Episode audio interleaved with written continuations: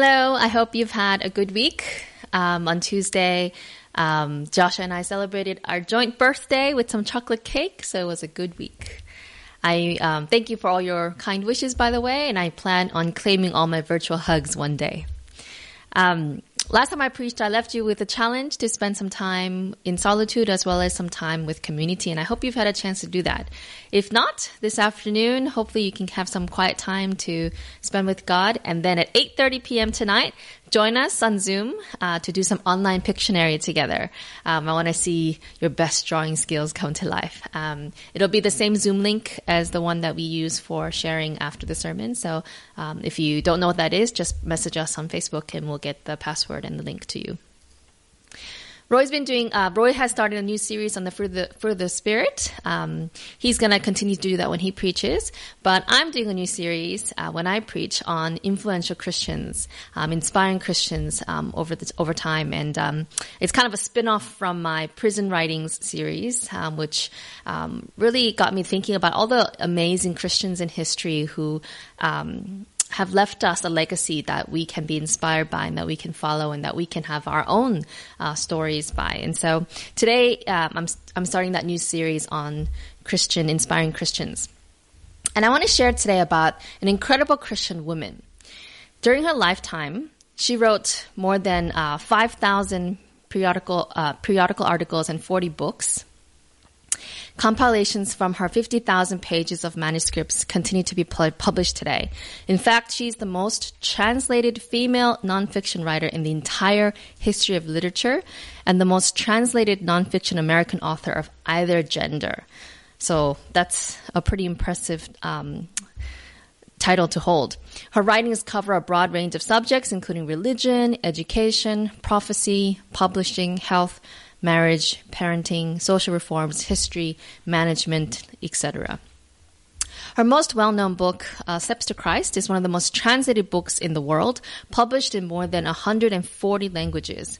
And some of her other popular books are Desire of Ages, Great Controversy, Ministry of Healing, and Education. Her name was Ellen Gould White. Now, Ellen was born on November 26, 1827, along with her twin sister, Elizabeth, to Robert and Eunice Harmon in Maine uh, of United States. To give you some historical context, is the same year that Beethoven died, and it was when uh, Charles Dickens was 15 years old. Now, when she was nine years old, on her way home from school, she was sever- severely injured when um, a classmate threw this huge rock at her, and um, Ellen was walking and she turned around and the rock hit her right on her face um, and it knocked her unconscious for three weeks. Um, she lost a lot of blood and as a result, um, her family thought she was going to die. And for the rest of her life, she suffered um, complications um, from from that incident.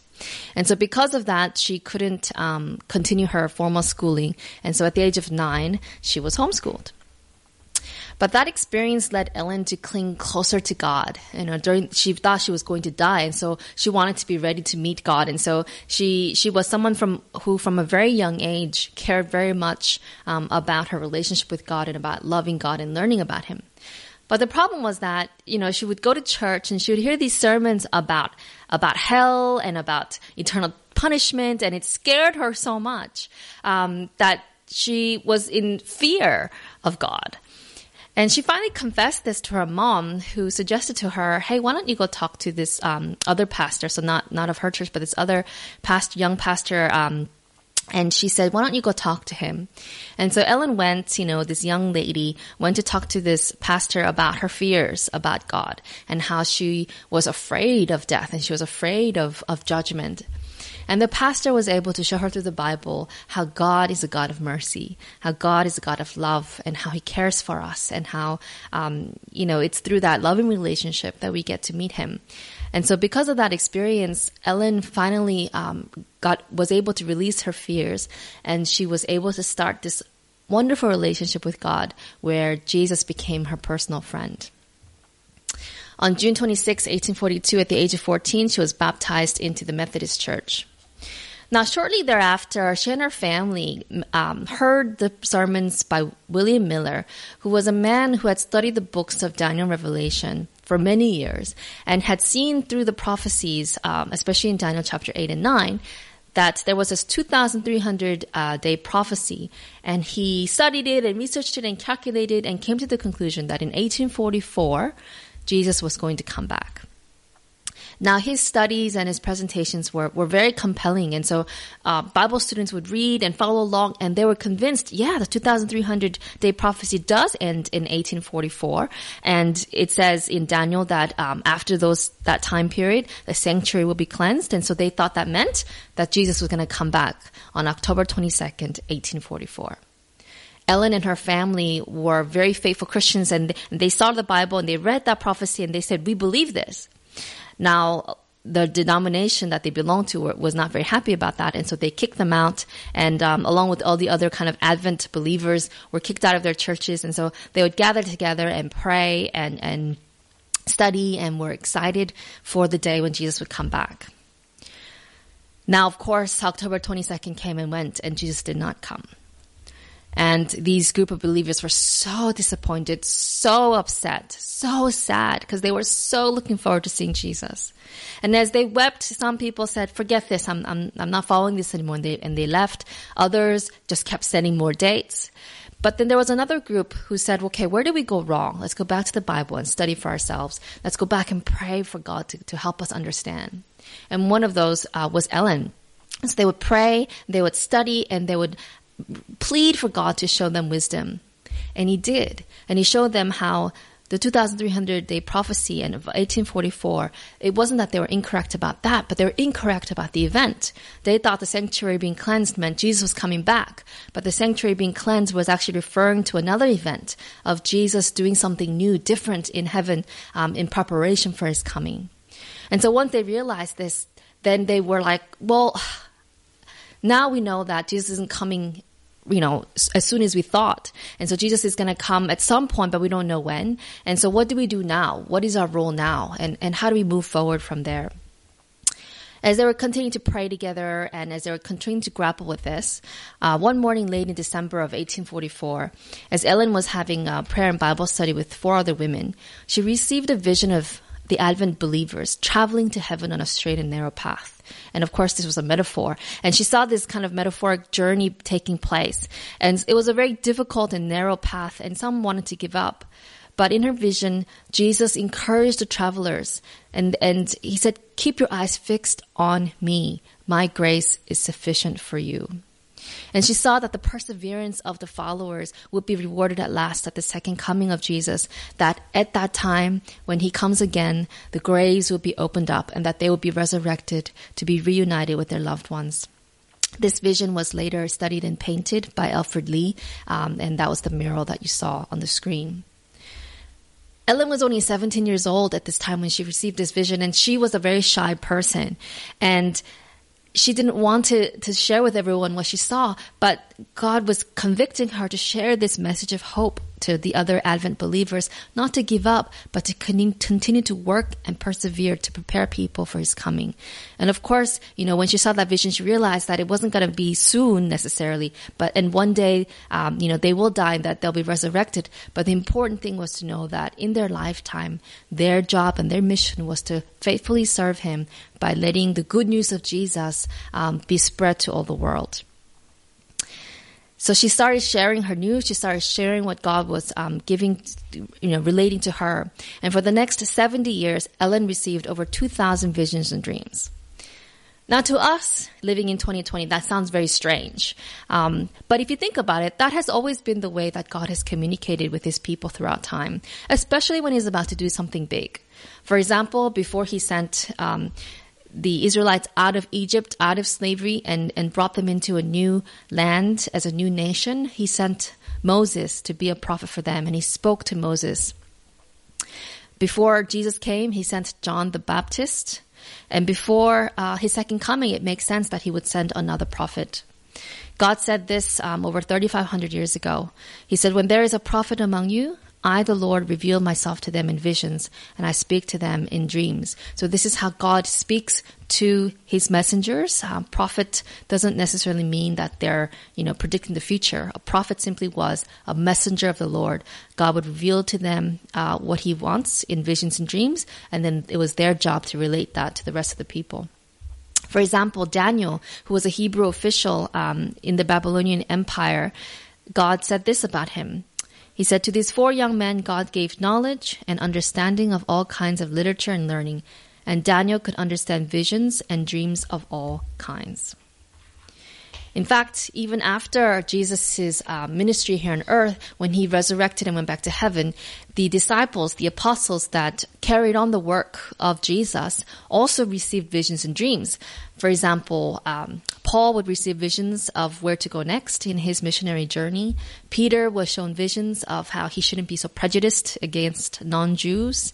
Uh, John was given visions of um, the, the future end times, which became the book of Revelation.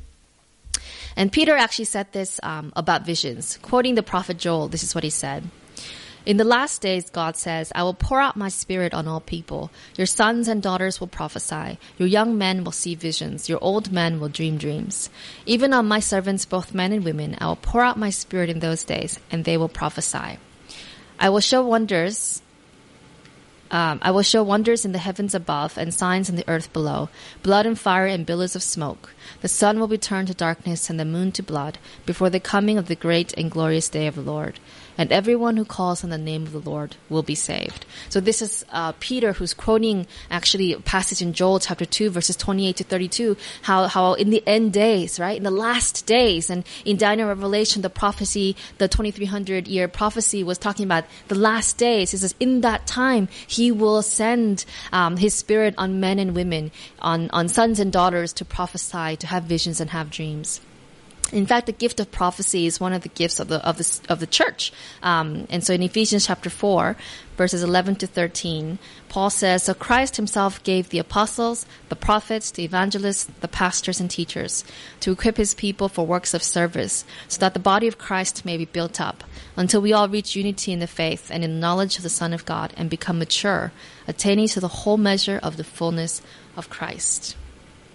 So sometimes Ellen would receive these panoramic kind of visions of the past, of the present, and of the future. Um, sometimes she was shown what God was doing behind the scenes in certain events or even in certain individuals' lives. Sometimes she was given principles of health, education, and social reform. For example, in 1848, Ellen uh, received a vision about the dangers of tobacco and other stimulants. Now, doctors in her time were actually promoting and prescribing smoking to help you breathe better.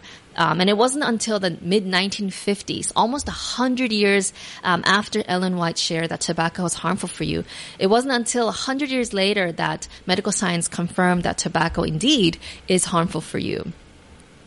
In 1863, Ellen received a longer vision on, on health about how to maximize wellness by getting, by getting adequate sunlight, getting fresh air, um, drinking plenty of water, exercising, and eating a diet of fresh vegetables, fruits, nuts, and whole grains.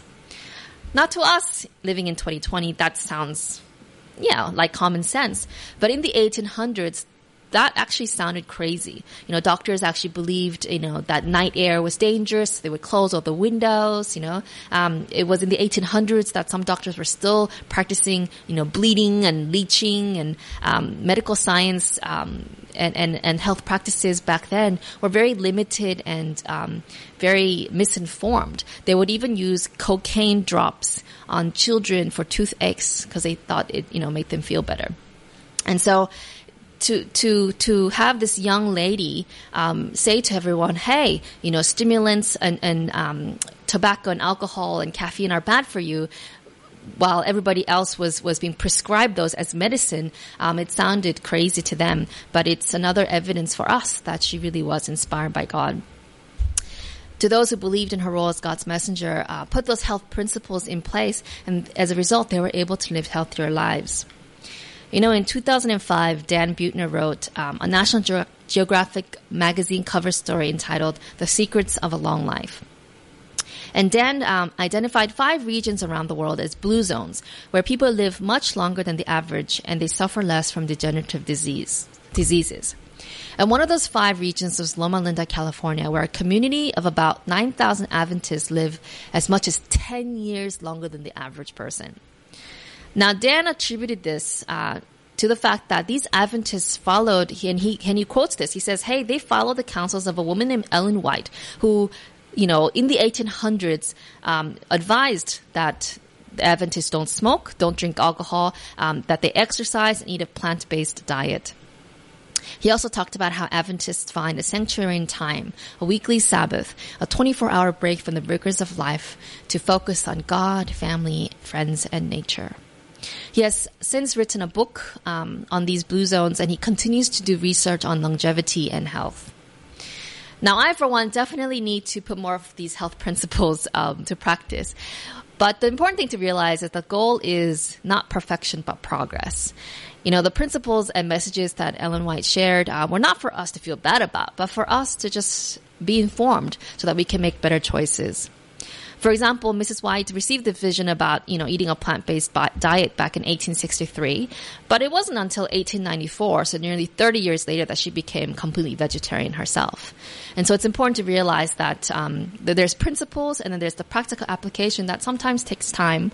And um, the important thing is that we're willing to to be educated, to be informed about what is best and what God's um, ideal plan for us is, and to and to then you know obey the Holy Spirit in prompting us to grow into um, a person who is willing to put our whole lives in the authority of, of God. When you read um, the biography of Ellen White, the personal letters that she wrote between herself and her friends, and the stories of those friends who knew her personally, you see a woman who was quite moderate, balanced, and practical. Um, she had a great sense of humor. She was warm and kind. People said that happy, happiness just radiated from her, and children loved to be near her. And so I want you to keep that kind of picture of her in your mind um, as as you read her her writings. Sometimes I think you know we see those pictures, um, and you know back in the 1800s they didn't smile for for photos. So we th- see these pictures of Ellen White where she's not smiling, and we think she was a stern person. But those who knew her said she was always smiling, always laughing. James, her husband of 35 years, said right before he died that Ellen was his crown of rejoicing. Ellen was his crown of rejoicing. And she loved him as well. Um, she said, he is the best man. When he died, she said, he's the best man that ever trod shoe, shoe leather. in other words, she says he was the best man that, um, that ever lived in her, in her mind. Um, she had met him when she was 18 years old while they were traveling together to share God's word. Um, you know, she was passionate about sharing about Jesus and he was passionate and they were working together and, and they fell in love and they were married a year later. But they weren't just a couple. They were ministry partners. Ellen preached, James preached, Ellen wrote, James wrote.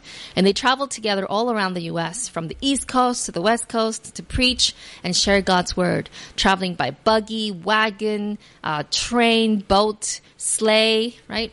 Um, and, and can you imagine back then traveling um, in, in those cold winter months in open buggy, you know, with with no uh, protection from the elements?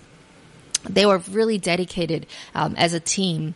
And they had um, children together, four children actually. Um, sadly, two of them passed away. But sometimes um, Ellen would take the children with her when she was traveling, but sometimes, like I shared, it was difficult to travel with young children because they would be exposed to elements and it would be very, um, you know, dangerous for them. So sometimes she did leave the children in, in the care of her friends while she went on these uh, ministry travels. One time, as she spoke to a large audience, some of the people began to smile as she was speaking, and she thought, I didn't say anything funny. I wonder why they're smiling. So she looked around and she realized that behind her on the platform were um, some of the pastors who were part of the service, and one of those was her grown son, adult son, um, William, and he was sleeping. And uh, that's why the audience was smiling. And so she turned to the audience, smiled, and said, I hope you will not feel too bad about Willie sleeping while I'm preaching. He's tired, and besides, he has attended meetings with me in many places. In fact, Willie has been with me, going to meetings since he was a baby. I would take him to the platform in a little basket, and he would sleep while I preached. And as you can see, Willie has never quite overcome that habit. You know, I like stories like this because I can relate to them. I remember um, you know, when I first came to Melbourne and, you know, um, I had Micah nine months later. And um, I remember actually going to preach at North Fitzroy Seventh day Adventist Church. Um, And if you remember, this is the church where we have our baptisms.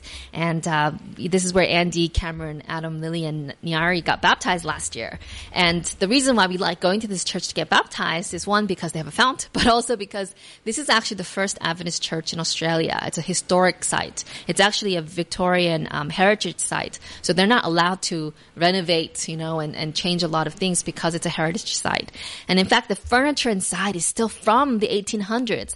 And um, Ellen White had actually traveled to Australia and she had preached um, in North Fitzroy Seventh Adventist Church at that very wooden pulpit. And so I remember back in 2013 when I was preaching there, um, and Micah was sleeping in his little car seat in front of me, and um, I just felt so privileged to be able to be a woman in the 21st century doing what I did because of the example and the um, incredible um, leadership of Ellen White back in the 1800s. Now, Mrs. White was um, 65 years old when she made that long journey by boat to Australia in 1891. And she lived in Australia for nine years. The first two years she lived in Melbourne. She hated the weather. As you can see outside your window, it's cold, it's raining, and, and um, she actually writes in her journal how bitterly cold the wind is in Melbourne, and um, it made her quite ill. In fact, she was quite miserable um, her first year in Melbourne. Another thing that I could really relate to because I was really ill my first year in Melbourne as well. And she wrote this in her journal. During the period, I experienced the most terrible suffering of my whole life. I was unable to lift my feet from the floor without suffering great pain. My right arm from the elbow down was the only part of my body that was free from pain. My hips and my spine were in constant pain. I could not lie on my cot for more than two hours at a time, though I had rubber cushions under me. I would drag myself to a similar bed to change my position, and thus the nights passed. Physicians said I would never be able to walk again, and I had fears that my life was to be a perpetual conflict with suffering. When I first found myself in a state of helplessness, I deeply regretted having crossed the broad waters. Why was I not in America? Why at such expense was I in this country? Time and again I could have buried my face in the bedquilts and had a good cry. So you can really tell she was miserable here in Melbourne, um, you know, because she came in, in, right around that winter time and and then was you know so ill and was in so much pain, and of course she was so separated, you know, so far away from all her loved ones back in the U.S. But during those painful and dark moments, she grew closer to God, and she writes this in a journal. During my wakeful hours, I have sought the Lord most earnestly, asking Him to join my weakness to His strength, my ignorance to His wisdom, my unworthiness to his merit, my frailty to his enduring might, my poverty to his boundless wealth. When the affliction under which I have been suffering for several months came upon me, I was surprised that it was not removed at once in answer to prayer. But the promise, my grace is sufficient, has been fulfilled in my case. There can be no doubt on my part. My hours of pain have been hours of prayer, for I have known to whom to take my sorrows. I had the privilege of reinforcing my feeble strength by laying hold upon infinite power. By day and night, I stand on the solid rock of God's promises. And so it was that despite her pain, it was actually during those painful days and nights that Ellen White penned the words um, to the book Desire of Ages, which is actually one of my favorite books um, about the book, the life of Jesus, that has in- inspired thousands of people, including me. I first read the book Desire of Ages when I was 14 years old. Um, you know, my family, ever since I was young, pretty much as soon as I knew how to read and write, um, we would read through the entire Bible from cover to cover every year. So um, I think by the age of 12, I had read the Bible cover to cover at least five times together with my family.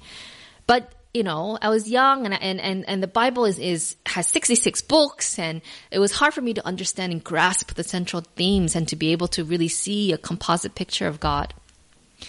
Well, when I was 14, it was my summer holidays and I was about to start high school, but I was too young to have a summer job. And so being the super nerd that I was, I decided to read through the entire Conflict of Ages series, which, um, it's basically the five books that Ellen White wrote that details like the history of the world from, um, you know, when, when, when God and Satan, um, started the conflict where, where Lucifer rebelled in heaven and it goes through the fall of humanity. It goes through all the stories of the, of the Bible, including the life of Jesus, um, what happened after he died and resurrected, all the works of the apostles and Christian history up, you know, through the Protestant Reformation, all the way up, up until the last day events, Jesus' second coming, um, the final end of Satan, and the restoration of heaven and earth. So it goes through the whole history of, of, of humanity and the world um, over 858 pages. And so I had decided that summer I'm gonna I'm gonna go through these, and so I did one by one. And Desire of Ages was my favorite because it's the third book in the series, and it talks about Jesus. It talks about how, his incredible love for humankind, how he cared for each and every one. And um, I remember in particular this one line where um, you know it was talking about the story of how Peter was walking on water because Jesus enabled him to do so. But then the winds and the waves come, and Peter gets afraid and he doubts and he starts sinking. And then he cries out, Lord, save me. And Jesus immediately comes and saves him. And, and, and Ellen White says, any cry of anyone saying, Lord, save me, has never been unanswered. And I remember, you know, when I was 14, reading that and realizing, this is who God is, right? This is the God of mercy who anytime I say, Lord, save me, it doesn't matter where I am, it doesn't matter if it's my fault, it doesn't matter how many times I've fallen. Anytime I say, Lord, save me, He will always answer that prayer. He will always come to our rescue.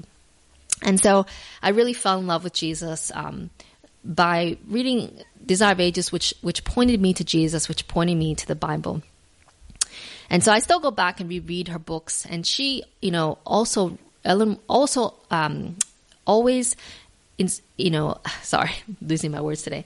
Ellen um, always exhorted people to to point um, people to Jesus and the Bible. She always said, you know, I'm just a little lesser light, pointing to the great light of the Bible and to Jesus. And so that's how we are supposed to read her um, as something that leads us to the Bible and leads us to Jesus, which is really the source um, of all our truth and inspiration.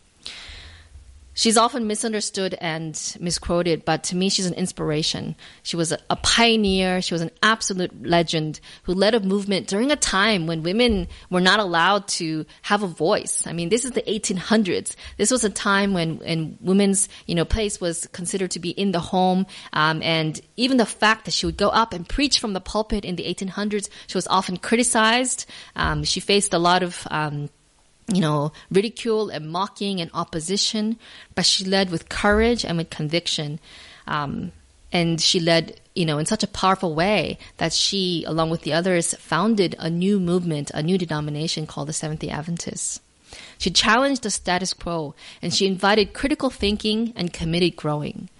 One of my favorite quotes from her is this article that she wrote while she was living here in Melbourne in 1892. Uh, by the way, this is a picture of her um, and the book Desire of Ages, the original. This is the quote um, that she wrote. There is no excuse for anyone in taking the position that there is no more truth to be revealed, and that all our exposition of scripture are without an error. The fact that certain doctrines have been held as truth for many years by our people is not a proof that our ideas are infallible. Age will not make error into truth, and truth can afford to be fair. No true doctrine will lose anything by close investigation. We are living in perilous times, and it does not become us to accept everything claimed to be truth without examining it thoroughly. Neither can we afford to reject anything that bears the fruits of the Spirit of God. But we should be teachable, meek, and lowly of heart. There are those who oppose everything that is not in accordance with their own ideas, and by so doing they endanger their eternal interests as verily as did the Jewish nation in their rejection of Christ. Lord designs that our opinions should be shall be put to the test, that we may see the necessity of closely examining the living oracles to see whether or not we are in the faith.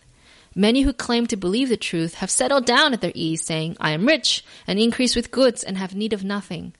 But Jesus says to these self-complacent ones, Thou knowest not that thou art wretched and miserable and poor and blind and naked. Let us individually inquire do these words describe my case? If so, the true witness counsels us, saying, Buy of me gold tried in the fire, that thou mayest be rich, and white raiment, that thou mayest be clothed, and that the shame of thy nakedness do not appear, and anoint thine eyes with eye salve, that thou mayest see. This idea that she espoused, right? This idea that truth can afford to be fair, that truth, truth does not lose out by close investigation and examination, because if that were the case, it would not be truth. She says, you know, be critical thinkers, um, be willing to question, right? Be willing to engage and, and, and, and realize that sometimes you have to let go of something that you believed in, um, to embrace this present truth, this new light. And this is a pivotal principle for us here at MCAC um, that where we when we were in the beginning in 2012 trying to figure out what kind of a church we wanted to have you know this was one of our key core values was that we wanted to be able to have a space where people could ask critical questions and that there might not always be easy answers but that we are willing to engage and dialogue and um, and and consider the fact that we might be wrong and that there's always new things to learn from each other and from the Bible. And that's why we have our church service first um, with the sermon, and then we have our uh, smaller group discussion time where there are questions that um, teams write up that um, aren't always easy answers that aren't always black and white. And we ask those on purpose because we want everyone to leave critically engaging with the text and being able to be convicted in their own minds of what God is revealing to them. Ellen White and her husband, um, James, passionately advocated this present truth, this constant studying and following the voice of God to learn and grow as individuals and as a church community. So it's been 105 years since um, Ellen White's death, but her legacy lives on. It lives on in, in the more than 21 million Seventh day Adventists around the world who benefit from her counsels and insights. She was one of the co founders, like I said, of the Seventh day Adventist Church, of which we are a part. Um, our church is one of the 161,561 congregations around the world. Her legacy lives on in the nearly 10,000 schools around the world that educate more than 1.8 million children and young adults, including 118 tertiary institutions. Mrs. White had actively championed and personally funded many of these Adventist schools lives on in the 22 food industries around the world that manufacture plant-based products such as Weet-Bix by Sanitarium. It lives on in the 211 hospitals and sanitariums around the world, hundreds of aged care facilities, orphanages, and other care facilities established by the health and social reform visions of Ellen White. It lives on in the over 220 countries where ADRA, the Adventist Development and Relief Agency, work tirelessly to provide help to individuals and communities affected by natural disasters, war, and poverty. ADRA here in Victoria has been providing care packages to vulnerable uh, individuals throughout this pandemic. Um, they minister to the homeless, to the disadvantaged, victims of bushfires, domestic violence, and more. Her legacy lives on in the over 50 publishing houses and branches around the world that print books and periodicals um, sharing the good news that Jesus loves us and is coming again. And Kim works at the one in Warburton. And it lives on in the lives of individuals who have come to know and love Jesus as a result of her writings. If you want to learn more about her or if you want to read any of her writings, all of her books are available online for free at whiteestate.org in 133 languages. Um, and there's also a free app called EGW Writings that's available on Google Play as well as the App Store. And it has all her books. Um, and in fact, if you want, she also had on the website and app. There's also a modern English section because you know she wrote in the 1800s, so there's a lot of these and thous um, and old language. And so if you want to read it in modern uh, English, they have those versions online as well. And Desire of Ages is called The Humble Hero. Steps to Christ is called Steps to Jesus, um, and you can read those for yourself. We also have print copies of the books um, at the church library. And so if you want to borrow any of them, please let us know. We're happy to drop them off for you. When you read these books, keep in mind, just like you read any book, um, the historical context of her time, you know, uh, of who she was writing to, and you know, the historical context will help you draw out principles that you can then apply to your own life. And I want you to remember the person behind the writing. She was an extraordinary woman who was only 158 centimeters tall, but she was a pillar of faith. You know, from the age of 17 to the age of 87, so for 70 years, she served God with all her heart, mind, body, and strength. And I hope and pray that um, you also can experience a God who is so loving and so powerful that we too can follow God's call for our lives, and that as a result, we can experience the extreme um, joy and just the the love and devotion that enables us to look forward to the day when Jesus comes again. So thank you all for joining us, and um, after the prayer, I hope you can join us for our Zoom sharing as well. Let's pray together. Dear Heavenly Father, we want to thank you for the life and ministry of Ellen White. Um, I think we want to thank you for calling this young lady, Father. You could have called anyone else, um, but you chose this lady to be your vessel, to be your messenger. And Father, you have chosen many people um, in history, not necessarily because they were worth it, uh, not because they were the best, but because you knew they were willing to share. And I pray, Father God, that you would also um, call us to be faithful, that we would also be willing to obey you, that we would also be inspired by you to have courage and conviction to share the good news that you are coming soon, to be able to dedicate our lives to you, um, no matter how difficult, no matter what the cost, to trust that you're with us and that you will strengthen us along the journey. Father, you left us an incredible legacy through this one lady. And I just pray, Father, that we will be faithful to carry on the torch, to carry on this Advent movement, um, to prepare people to, to meet you by having a deep and loving relationship with you. And Father, I'm personally convicted that there are things in my life that need to change. And I just pray for your Holy Spirit to help, uh, enabling me and empowering me to make those changes. And for anyone else who's watching or listening, that your Holy Spirit would convict them of your incredible love and that your power would help them to make better choices in their lives. We pray in your Son's name. Amen.